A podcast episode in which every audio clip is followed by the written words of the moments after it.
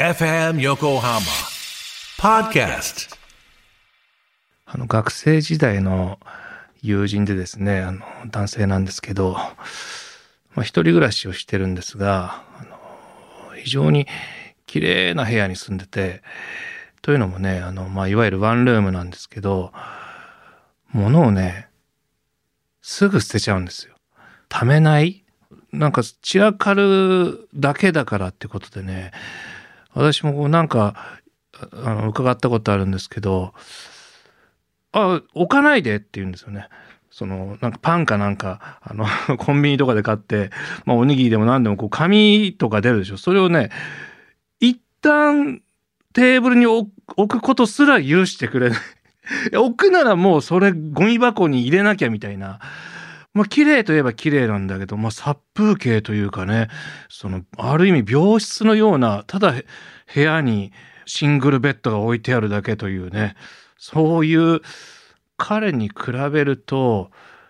捨てられないタイプの人間なんじゃないかと。厄介なのはね、あの、細々とした、あの、クリップとか、何らかのネジ。何かのネジっていう段階でもう取っといても意味ないんだけど、あ、これはきっと、あの、いつか、あの、必要になる時が来るみたいな、いつか使えるかもっていう想像力が、この廃棄する気持ちにブレーキをかけるんです。で、紙袋なんかももう昨今はね、なんか、どこの小さなさ、あの紙袋も可愛らしいから、あれを逆に、何の痛みもなく捨てられる人っていうのは、なんかちょっと、どうなのかなって思っちゃいますけども、ただあれも、貯めるだけ貯めておいて、使うタイミングっていうのは全然ね、訪れないんですよね。その貯めることがなんか目的になっちゃってるような気もしなくもないけど、まあそういう勝手に溜まっていくっていうのはね、あの、それこそ保冷剤とか、ああいうものはもうすぐ、すぐ200個ぐらいあるからね。あの油断すると。だからもうそうならないように、あの、適宜処分したり、あの、極力お断りするように、あの、なんとなく、あ、じゃあ一応入れといてくださいの一応がすぐ200にたどり着いてしまうので。で、そういう勝手に溜まってしまうものもあれば、集めるその癖というかね、その思い返してみると、あの、幼少期の頃ね、もう今でなんかね、あの、覚えてるのが、あの、パラソルチョコレートのね、柄の部分、チョコを食べた後に残るプラスチックの柄の部分、あれをね、捨てずに取っといてるんですよね。で、捨てずに まあカラフルなのでね、プラスチックなので、まあ気持ちはわからんでもないんだけど、あれをどうするかっていうとね、なんかそのパイプに引っ掛けてね、こうクエスチョンマークみたいになってるんで、絵の部分になってるんで、引っ掛けてね、貯めておくんですけど、別にそれ、貯めて何かなるわけじゃないんだけど、やっぱりあそこら辺からその捨てられないタイプのね、なんか性格が垣間見えてたなと。で、あと、貝殻かな、あとは。貝殻もね、もうこれはね、もう、もうさすがに自分でもと思うんですけどね、あの、しじみのお味噌汁のあのしじみ？もちろんあの、お店とかでね、出される分にはね、あの、私はもう何もしないですけど、コンビニとかで買う紙のパックのしじみの味噌汁あるでしょあれ、まあまあしじみなんですよ。まあまあしじみというか、あの100%しじみなんですけど、あのしじみが、しじみ風味じゃなくて、しじみが入ってて、で、食べ終わった後の、そのしじみの、あの貝殻、貝殻を集めてたのがね、まだちょっと残っているからか、あのしじみを捨てられないんですよね。あそこにまだね、なんかその、生命を感じてしまうというか、あれをゴミとして片付けられないんですよね。で、どうするかというとね、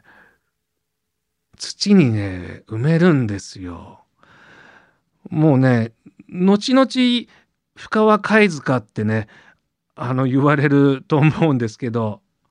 その もうゴミとして解釈できないので土に帰ってくれと。だ帰るのかわからないけどね。でも少なくともなんかその自然の中にいてほしいみたいなそういうだからね大変なんですよ。でまあそういったね小さなものあのさっきのあのクリップなんかも髪を留めるクリップであのちょっと苦手なやつがあるんですよそのあのバチンと挟むあの大体あの黒くて何て言うのかもう誰もが見たことあるやつなんだけどあれをですねその書籍かなんか出す時にそのゲラーのこの分厚いやつを止めるとあれのねもうボスみたいなものすごいやつがこれはちょっとあのもう狂気になるんじゃないかっていうようなそういうようなね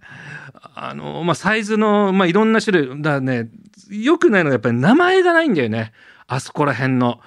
いろんなものを止める。パンとか買うとあのプラスチックのあの平たいやつじゃなくって中に針金があって周りをなんかビニールでコーティングしてるやつ。あれもね取っておいたりするんですよその何かを何かを止める時に使えるかもみたいな。でそれをねずっと取っておいたんだけどもうこれ取っておいてたままもう10年ぐらいあの ただただ時間だけが過ぎるのでもう団長の思いでね捨てたんですよ。で捨てた途端ねあここここあのこの前捨てたやつでここを止めたいみたいな捨てた途端にねなんか必要なタイミングが生じてあのたくさん機材があるのでコードがねもうものすごくこう渦を巻いているところがあるんであこれをシンプルにしたいみたいな。あこの前捨てたあの中が針金で外側ビニールでコーティングされてる。ああれでくくりつけることできたらシンプルになるのにと思って。でそれをあじゃああれどうやったら手に入るんだと思って。パン屋さんとか行ったらあれあれついてんのかな？スーパーとか行って。食べ物じゃなくってそれをくくっているあの中針金のあのくるくるっとするやつがついてるものを目当てに食材を買うみたいなね。あのシール目当てにチョコレートを買うじゃないですけどあの止めてるやつが欲しくて食べ物を買うみたいなね。そういうことにもねなったりするんですけど。あと瓶ね。瓶。あのお酒の瓶なんかも、まあ、ああいうのはもうラベルがしっかりついてるので、まあ、割とそういう叱るべき曜日に捨てることできるんだけど、あのちょっとおしゃれな水色の瓶になると、だいぶね、審査時間長くなるんですよね。あの、たまにおしゃれなレストランとかでお水を飲むときになんか上がなんか蓋でなんかあのブランコみたいな感じのあの蓋がブランコタイプの水色の瓶。あれはちょっともうねダメだね。あの感じ出されちゃうとちょっともう廃棄する気持ちになれないしあとあのまあジャムとかが入っている中にもたまになんかそのラベルがおしゃれで使えるとしてもペン立てとかそれぐらいしかないなと思ってもうこれはもう取っといても多分ないから捨てようと思って一回捨てたんだけどその後ずっと頭の中にそのおしゃれなラベルの瓶が頭から離れなくて回収の業者のトラックの音が聞こえてきたらいややっぱりダメだと思って慌てても 敗者復活敗者復活でその一度捨てた瓶をまた元に戻す？その一旦こうパソコンでねゴミ箱に入れたのにそこで破棄せずにまたデスクトップに戻すじゃないけどそんなことをね日々繰り返してるんですよ。もうとにかく捨てられない。でその捨てられない理由の一つがまずその先ほどの何かに使えるかもしれないという想像力もう一つはですねここが割と大事でその断捨離を推奨する方って捨てる捨てないの基準はときめくかどうかと。ときめかないものは捨てましょうって皆さんね提唱するんですけど私はねちょっとそこはあの懐疑的なところありましてというのもときめかないっていうのは決して悪いことではなく言い換えれば気を使わなくなったとここなんですよ。例えば新品の靴なんか最初はもう汚したくないからあのまあ私はね汚したくないからこう丁寧に丁寧に気を使いながらで雨の日なんかもうこれもう新品だからあのちょっと履きたくない履かないでおこうとか白い靴はもう5年ぐらい白いままでね新品みたいな感じでいるぐらいまあその新しいものっていうのはどこか気を使ってしまうんですよ。で自転車なんかももう初めて買ったうちはもうなんかもう本当に過保護にちゃんと止める時もあの駐輪場なんかでもうガシガシ入れたくないから丁寧にいたわっているんですがだんだんと時間とともにそのときめきが薄れその代わり気を使わないでいいっていうここがパフォーマンスが高まってきてるってことなんですよね。洋服なんかにしてもその T シャツも高い T シャツとか買って最初のうちはちょっと気を使ったりするんだけどやっぱりだんだんヨレヨレになって何度も何度も選択をしていくともういいやこれもうもういつでも捨てられるっていうぐらいの気を使わないという価値がそのもの自体の価値を高めてるといわゆるパフォーマンスが高まっているんですよ。だからもう買った当初はかかとを潰して履くなんて絶対考えられないぐらい気を使っていたのにあもう全然かかと潰してサンダル代わりに履けちゃうあたりがその靴が最もパフォーマンス高い状態持ち主に気を使わせないという最高の時間なんですよね。ときめきを取るか気を使わないという安らぎを取るかっていうねそういうところでもあるんですけど私はこういう考えなのでいわゆる貨幣に関してもね最もパフォーマンス高いのがね500円玉なんですよ。というのも500円玉って財布の中にその小銭入れないねその財布の中でもポケットの中に彼が1枚いるだけですごく安心感となんか頼もしさがあるんだけどそれでいて500円玉を使う時に気を使わない。1万円札とかだとあなんかこれを崩すのかとかあこれを使うのかっていうなんか気を使う感じがあるのでその分1万円札とか5000円札とかは気を使わなくてはいけないっていうのがあるんだけど500円硬貨は一切気を使わなくていいっていう価値を含めると私の中で500円玉はあれ800円の価値があると。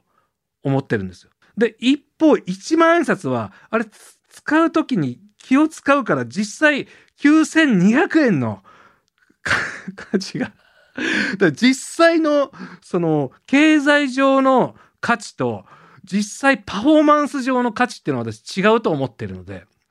だから2000円札なんていうのはあれもう400円の価値しかないからね。もうほとんどパフォーマンスが低いから、あれレア度とか一切関係ないからね。もう気を使わせるし、使う場所ないしっていう。2000円札はあれ実際400円の価値。で500円硬貨っていうのは実際800円の価値。まあ、とにかくそういう気を使わなくなった状態っていうのが、非常にパフォーマンスが高い評価に値するのではないかと思っているのでいわゆる断捨離のときめかないものは捨てましょうっていうものにはちょっと私はなびかないタイプなんですよ。深川亮のローファイラジオ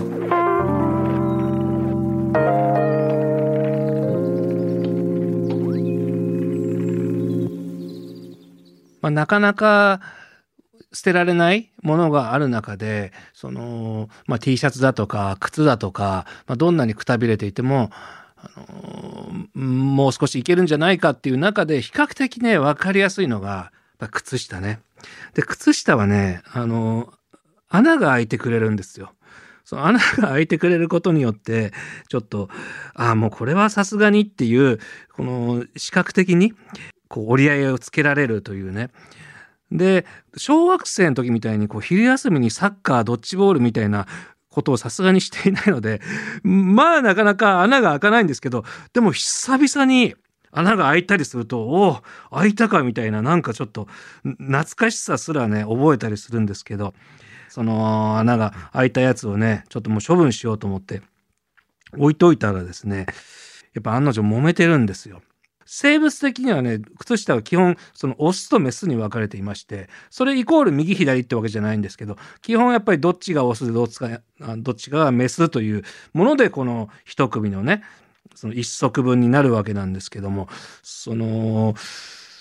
あの、今までね、あの、まあいろんなとこ行ってきたけど非常に楽しかったよ。海行ったり山行ったりいろいろ一緒に行ってきたけどまあもう終わる時が来たからとにかく今まで一緒にいてくれてありがとうと。さあ行こうかと。オスの方がね言ったらそのメスがですねええみたいな感じで、えー、なんで私も行かなくちゃいけないのいやなんでってね、あの、ペアだから、それ一緒に捨てられに行くでしょうと。そのペアだからっていうのがちょっと、あの、私、ちょっと理解に苦しむんだけど、だって、穴開いてるのは、あなただけなんだから、ちょっと申し訳ないけど、あのあなただけで行ってもらえるといいかな、なんて、ちょっとそれはさ、さすがにないんじゃないの？その、今までこう思い出を振り返って、ね、で、ペアで捨てられに行こうっていう、いや、だから、正直あの、急に思い出をね、なんか振り返ったあたりから、なんか怪しいなと思ったのよ、私は。だって、穴が開いてるあなただけが捨てられればいいわけで、別に私はね、穴開いてないし、まだ、あの、こっちで残って、あの、いろんなとこ行けるわけだから、そんな感じでね、その、揉めてるんですよね。で、残ったはいいものの、実際片方の靴下だけが、えー、残ったところで、なかなか、その、活躍するタイミング、あの、打順が回ってこなくて、ちょっと途方に暮れていたところに、謎の生物が、もしよかったら、どうぞと、封筒のようなものをね、あの、渡したんですね。えー、でもなんだろうと思って見るとですね、あるパーティーが開催されると。で、そのパーティーというのは、パートナーを失った靴下が集まるパーティーで、えー、そこで、まあ、新たな出会いが生まれるかもしれないという。まあこういうのに参加するのはなと思ってなんかそこまで私もあの落ちてないともうポンとこう一旦こうほっといたんですけどでもいつまでたってもこの片方の靴下だけでは退屈な毎日だったのでちょっと覗きに行ったんですね。えー、そうしたらですね、その建物の中にですね、パートナーを失った靴下たちがたくさん集まっていまして、ものすごいこの立食パーティーのような感じで、もう賑わっているんですね。で、そしたらですね、司会者が、あ、また新たな参加者が来てくれましたよってその覗きに行ったメスの靴下のことをですね、指さしまして、どうぞどうぞ、こちらへ参加してください。そのメスの靴下はですね、入った途端たちまち、オスの靴下たちがわーっとこう押し寄せまして、私と一緒に踊りましょうと。いや、俺と一緒に踊ろうと。順番に踊ることになったんですね。で、そのオスの靴下もね、やっぱりそのちょっと年配の靴下もいれば、あの若いオスの靴下もいたんですけども、こう順番にですね、踊って、で、そのメスの靴下はね、本当に周りに羨ましがられるほどね、この人気で、もうちょっと、あの、気を良くしていたんですけどもね、いろんなオスたちと踊っているうちにですね、穴が開いてしまったんですね。あやだ私にも穴が開いちゃったわと。さっきまで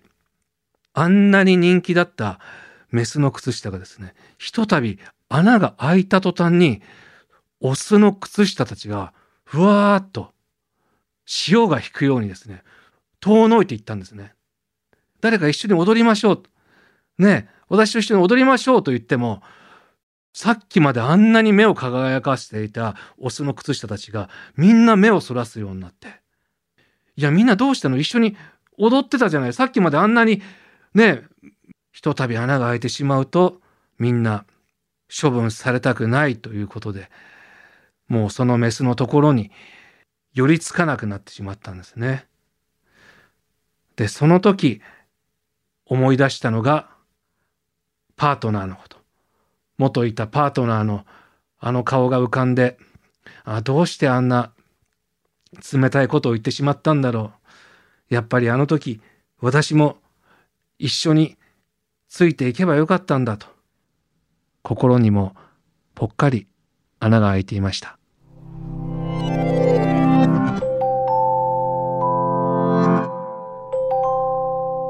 深川亮のローファイラジオ。